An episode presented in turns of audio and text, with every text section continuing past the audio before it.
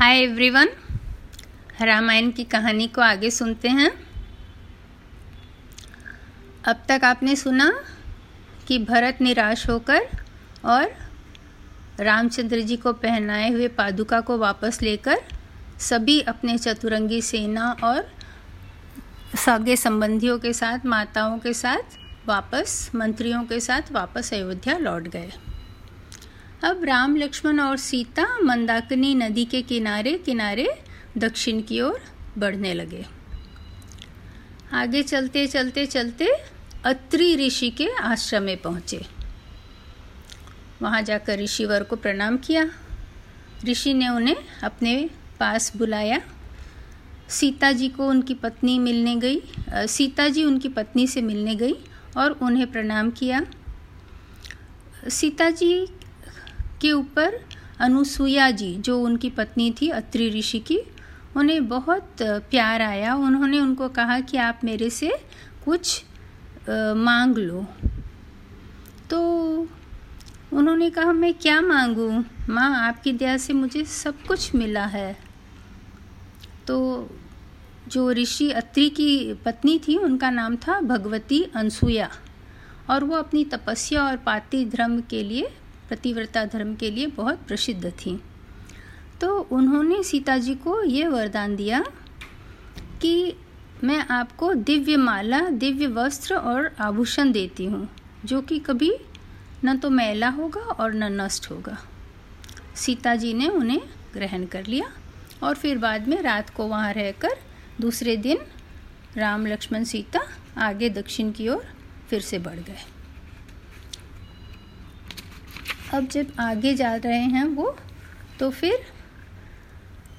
दंडक नामक वन आ गया। वन बड़ा हरा भरा, सुंदर, घना वन था। बहुत सारे पशु, पक्षी जीव जंतुओं की आवाज़ें गूंज रही थी। और हर थोड़ी थोड़ी दूर में मुनियों के आश्रम थे। तो रामचंद्र जी जो हैं, आगे चल के अभी जो और एक मुनि के आश्रम आए, वहाँ पहुँचे। वहाँ और भी मुनि आ गए और फिर सबने उन्हें बताया कि यहाँ अनेक राक्षस हैं और वो बहुत तरह का रूप धारण करके घूमते रहते हैं और जब मौका मिलता है हमें हमला करके पकड़ लेते हैं और खा लेते हैं। तो रामचंद्र जी ने उन्हें हिम्मत बधाई कि आप चिंता मत करो, हम लोग कुछ करेंगे। और रात में मुनियों के साथ आश्रम में ही बिता दिया। अगले दिन और अंदर घने वन वन में जाने लगे। थोड़े दूर जाने के बाद उन्हें एक बहुत बड़ा राक्षस मिला। बहुत, उनके शरीर से बहुत ज़्यादा विशाल काय था वह। और वो जैसे ही सीता को देखा, उसने पकड़ लिया उठा के और उनको कहा कि तुम लोग मुनि का वेश क्यों धारण करके घूम रहे हो? कौन हो तुम? भागो यहाँ से। तो राम ने पूछा, तुम कौन हो? तो उसने कहा, मैं महाबली विराध हूँ। भागो, नहीं तो अभी तुम्हें खा जाऊँगा। राम लक्ष्मण उस पर वानों की वर्षा करने लगे, लेकिन उसको कुछ भी असर न हो रहा था। विराट बहुत गुस्सा हो गया कि ये लोग उसके ऊपर वान की वर्षा कर रहे हैं।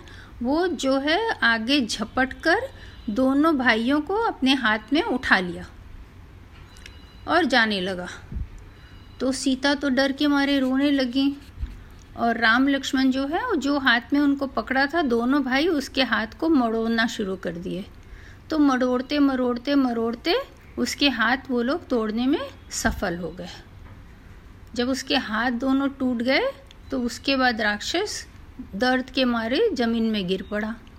और गिर पड़ने के कारण उसको फिर वहीं पर बहुत बड़ा गड्ढा हो गया ज़मीन में, जिसके अंदर उस राक्षस को उन लोगों ने ज़मीन के अंदर ढक दिया, गड्ढा खोद के, गाड़ दिया। उसके बाद वो लोग और आगे बढ़े। अब आगे में शरबंग मुनि का आश्रम था। शरबंग मुनि उनको देखते ही बोले कि अब मैं और कुछ देखना ही नहीं चाहता हूँ, सिर्फ़ आपको देखने की इच्छा थी मेरे मन में। वहाँ पर और भी अनेक बहुत ऋषि मुनि थे। उन सबों ने राम जी को एक तरफ़ हड्डियों का ढेर दिखाया और बोले कि ये सब ऋषियों के कंकाल हैं, राम जी, जिन्हें राक्षसों ने खा लिया है। तो राम ने कहा, डरो नहीं, मैं राक्षसों का नाश करूँगा।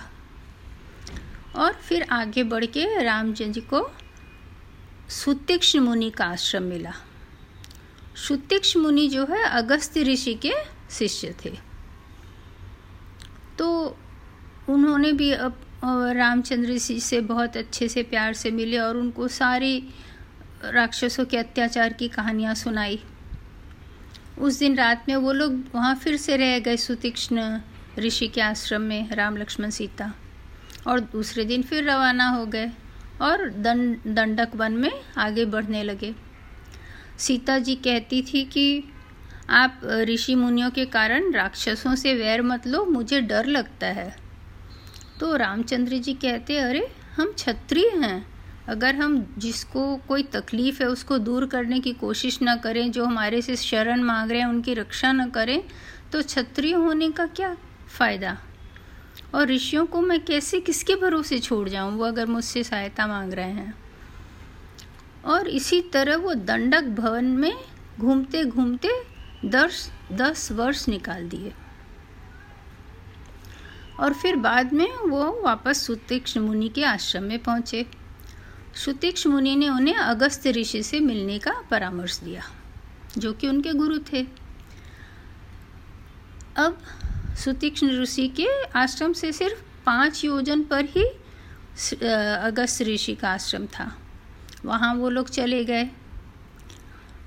तब रामचंद्र जी ने लक्ष्मण और सीता को बताया कि सबसे पहले दक्षिण में विंध्याचल को पार करके अगस्त ऋषि आए थे और उनके आने के बाद ही बाकी दूसरे ऋषि आने लगे। तो फिर अगस्त दक्षिण का दिशा का ये द्वार खुल गया। तो उनका दर्शन आज करके हम बिल्कुल धन्य हो जाएँगे। उसके बाद, वो लोग पहुँचे अगस्त ऋषि के आश्रम में और उनको प्रणाम किया। मुनिवर जी ने उनको कंद, मूल खाने के लिए दिए, फल खाने को दिया। और फिर उन्होंने कहा कि हाँ मुझे आपसे एक बार मिलना था। मुझे पता है आपकी शक्ति का और मुझे ये भी पता है कि राक्षसों को मारना जो है आपका ही काम रहेगा, ताकि ऋषि मुनि अपना जब तक आराम से कर सके, बिना विघ्न के कर सके। और उसके बाद अगस्त ऋषि ने उन्हें बहुत सारे दिव्य अस्त्र शस्त्र दिए। उन्होंने विष्णु से जो उन्हें प्राप्त हुआ था, महाधनुष, वो दिया। ब्रह्मा से मिला हुआ अमोघ वान दिया। इंद्र से मिला हुआ एक तर्कस दिया, जिसमें तीर हमेशा भरा हुआ ही रहता है। और फिर उन्हें एक सोने की मूठ वाला खड़क दिया। श्री राम ने इन सारे अस्त्रों को सिर पे लगाकर ग्रहण किया और ऋषिवर को प्रणाम किया। फिर ऋषिवर ने कहा कि यहाँ से सिर्फ़ दो योजन की दूरी पर गोदावरी नदी के किनारे पंचवटी नाम का एक स्थान है। आप वहाँ पर अपना वनवास का बाकी समय व्यतीत करो। तो सीता, लक्ष्मण और रामचंद्र जी पंचवटी की ओर चले गए। रास्ते में उन्हें बेग फिर बहुत भयानक शरीर वाला राक्षस मिला। लेकिन वह एक वृद्ध गिद्ध था और गिद्ध लोगों का राजा था। तो उसने पहचान लिया राम लक्ष्मण को। तो उन्होंने बताया कि मेरा नाम जटायु है। मैं आपके पिता दशरथ का मित्र हूँ और वनवास में आपकी सहायता करना चाहता हूँ। तब श्री राम जी ने उनको आदर से प्रणाम किया और उसके बाद उनको साथ लेकर ही वे पंचवटी की ओर चल दिए। पंचवटी के पास लक्ष्मण ने गोदावरी के किनारे में एक सुंदर सी कुटी बना ली और सीता जी को वो कुटी बहुत अच्छी लगी और उन लोगों ने लक्ष्मण को बहुत बहुत आशीर्वाद दिया सीता जी और राम ने और फिर वहीं पर वो लोग रहने लगे। वो सबको वहाँ रहना बहुत अच्छा लगता था। वहाँ बहुत फल, फूल और सब मूल जड़ के नीचे ज़मीन के नीचे जो जड़ पदार्थ पैदा होते हैं, वो सारे बहुत आराम से मिल जाते थे। तो वो लोग वहाँ पर अच्छे से रहने लगे और रात में लक्ष्मण पहरा देते थे और इस तरह से धीरे धीरे तीन वर्ष निकल गए। आगे की कहानी हम अगली बार सुनते हैं। तब तक के लिए बाय बाय आशा है आपको पसंद आया होगा।